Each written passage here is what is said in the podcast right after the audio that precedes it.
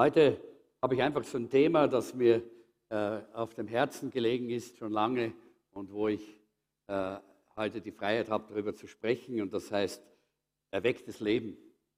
Äh, wir haben eine Gebets- und Fastenzeit äh, hinter uns, äh, die äh, war ein Auftakt, kann man sagen, und eine Ermutigung, dass wir 2020 wirklich was Großartiges erwarten, oder? Dass wir erwarten, dass Gott was Tolles tut. Wir haben diese Prophetie äh, von diese, diesen Kansas äh, Chiefs äh, ge gehört und immer wieder uns vor Augen geführt. Wir haben äh, die Gegenwart Gottes in der Gebetswoche äh, wunderbarst erlebt und äh, wir haben einen tiefen Lobpreis wieder neu erlebt in dieser Zeit. Das gibt uns diesen Mut. Es wird Großes geschehen, jetzt auch im Jahr 2020 und 20. Und ich möchte einleitend diese Stelle aus 2. Timotheus 1, Vers 7 lesen. Da heißt es, denn Gott hat uns nicht einen Geist der Furchtsamkeit gegeben,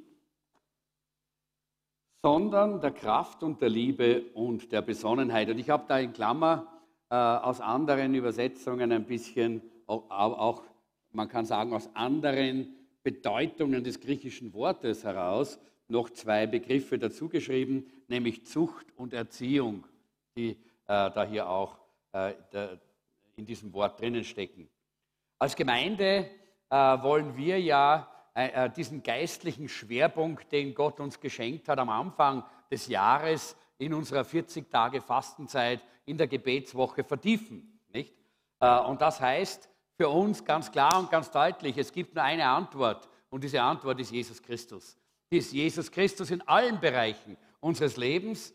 Äh, und äh, da wollen wir aber eine ganz starke Betonung, und das liegt mir heute so am Herzen, auf die Gnade Gottes legen, die Gott uns anbietet in Jesus Christus. Wir sehen in Johannes äh, Kapitel 4 die Frau dort an diesem Jakobsbrunnen, die dort sitzt und äh, nein, Jesus sitzt dort, die doch kommt, wie Jesus dort sitzt und sie äh, sprechen miteinander. Und wir wissen alle, äh, die, die, die Bibel kennen, was das für eine Frau war. Sie war äh, wahrscheinlich eine, auf jeden Fall eine Ehebrecherin. Sie hat so viele Männer gehabt Sie war möglicherweise sogar eine Prostituierte, das weiß man nicht ganz genau, aber jedenfalls war sie eine unmoralische Person. Und sie kommt dorthin und sie begegnet Jesus und wisst ihr, das Wunder, was das dort geschehen ist, es ist ja noch viel, viel mehr, als dass es dann sich viele bekehrt haben. Aber das, was mich so daran fasziniert, ist die Gnade, die in Jesus Christus dort sichtbar wird. Eine Frau, die es nicht verdient hat. Eine Frau, die auch gar nicht einmal sich verdienen hätte können. Ja?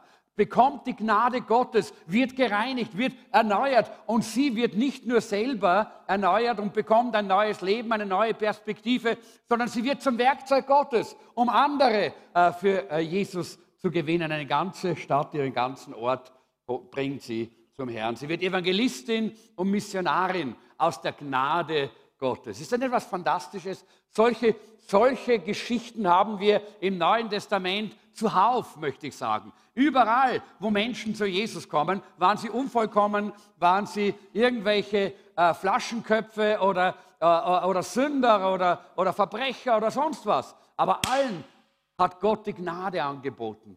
Und das ist das, was wir heute verstehen, lernen wollen, auch in dieser Botschaft. Ich möchte mal damit beginnen, dass ich uns einfach ein bisschen den Geschmack mache, dass wir wirklich einen Hunger haben nach erwecktem Leben dass wir uns ausstrecken nach erwecktem Leben, dass wir nicht einfach nur so dahin leben als von Freisetzung.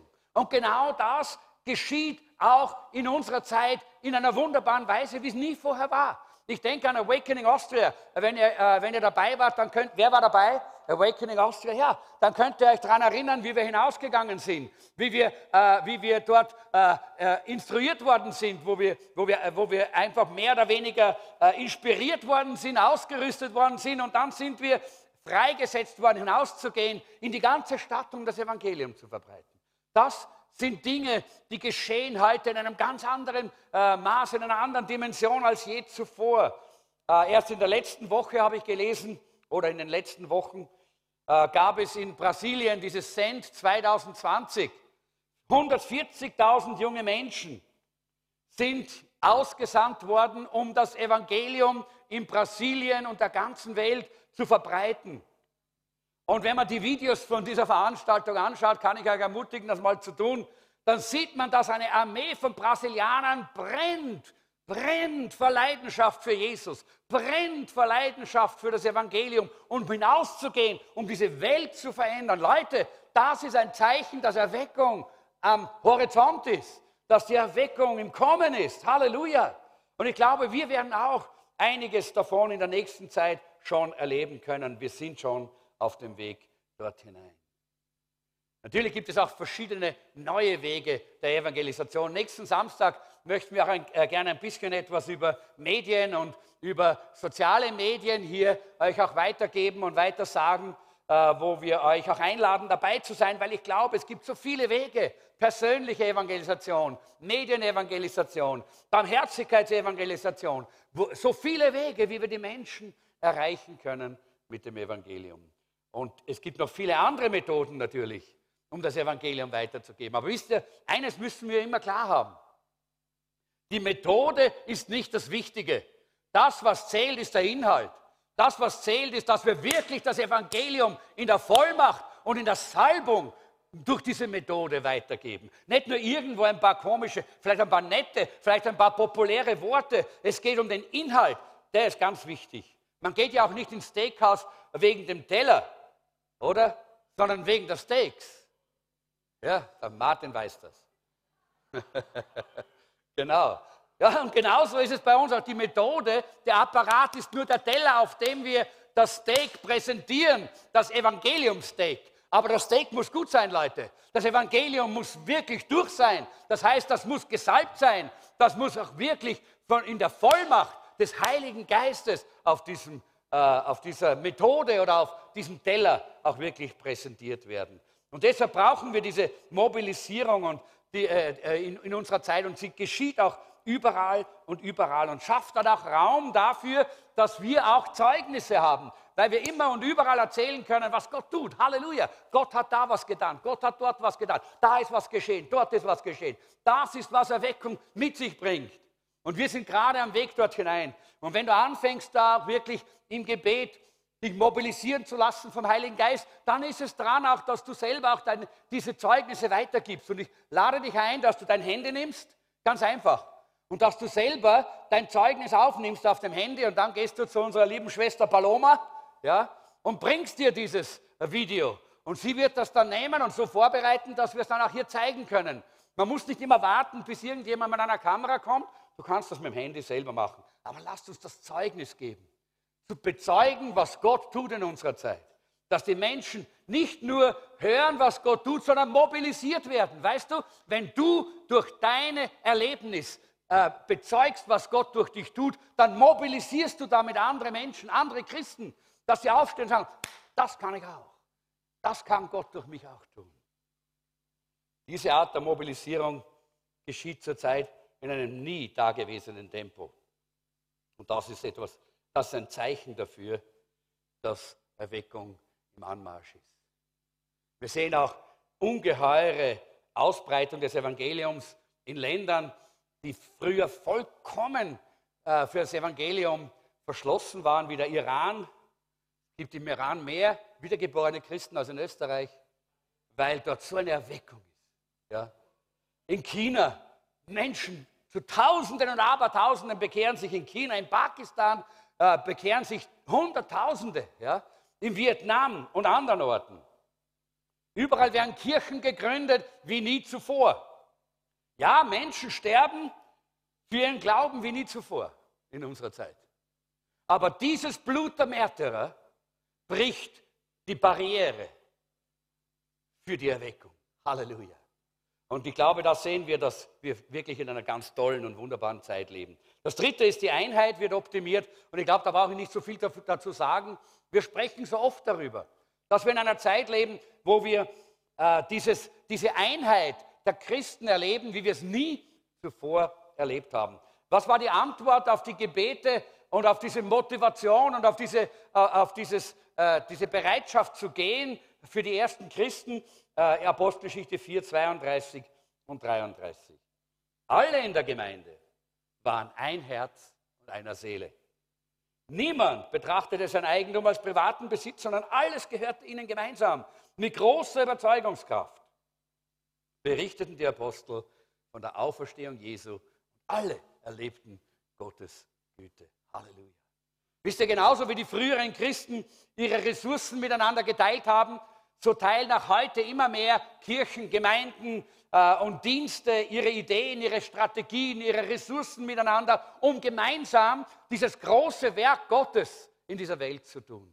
Das hat es nie gegeben. Früher hat man Mauern gebaut und alles für sich behalten und ja nichts geteilt. Heute teilen wir miteinander, heute gehen wir miteinander, heute stehen wir miteinander auf, wie beim Marsch für Jesus zum Beispiel oder eben bei Awakening Austria, wo wir gemeinsam aufstehen als, als Leib Christi, als die Gemeinde Jesu, um dieses große Werk Gottes miteinander zu tun. In einer gewissen Weise ist das natürlich auch äh, eine Antwort auf Johannes Kapitel 17, wo Jesus gebetet hat. Vater, lass sie eins sein, so wie wir, du und ich, eins sind. Und diese Einheit, die wir haben in unserer Zeit, wir nennen das äh, die, äh, die Ökumene des Herzens, äh, ist nicht irgendwo so eine komische, äh, so eine, so eine äh, Ökumene der, der, Uniformen. Die einen haben, haben, haben ein, ein, weißes Bäffchen und die anderen ein graues und die anderen haben einen, einen so einen Hut und die anderen einen so einen Hut und der hat einen goldenen Stecken und so. Nein, das ist nicht mehr die Einheit, die wir suchen. Wir, wir suchen diese trinitarische Einheit, von der Jesus spricht, die Einheit des Herzens. Diese völlige Einheit Vater, Sohn und Heiliger Geist. Genau diese Einheit, die können wir haben. Selbstverständlich müssen wir uns da klar sein, dass wir nicht in allen Unterpunkten der Theologie übereinstimmen können. Aber, und das finde ich so gut, ich habe das so äh, gelesen, das ist eine gute Aussage, es, es bedeutet, dass wir in den Hauptpunkten dessen, was wir als, was ich vielleicht als 5G-Theologie bezeichne, übereinstimmen. Das heißt, Gott, Gottes Sohn, Gottes Geist, Gottes Wort und Gottes Evangelium. In diesen Punkten, da stimmen wir überein. In diesen Punkten, da können wir eins sein und da können wir hinausgehen und da können wir miteinander als Leib Christi auftreten. Wie gesagt, in den großen Dingen Einheit, in den kleinen Dingen Vielfalt, in allen Dingen die Liebe. Das ist, was wir heute sehen. Äh, und dieses, äh, äh, die, die, das alles treibt das Evangelium voran in seiner Ausbreitung, in der Verkündigung. Das war jetzt eigentlich nur die Einleitung und die Ermutigung. Ja? Die Ermutigung dafür, dass wir uns ausstrecken nach einem erwecklichen Lebensstil, nach einem, einem und dann sagt er, komm und reih dich hinter mir ein.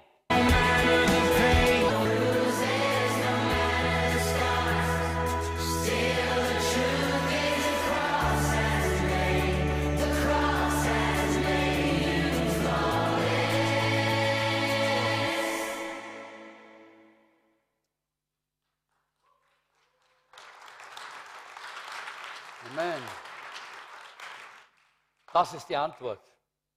Das ist die Antwort. Das Kreuz.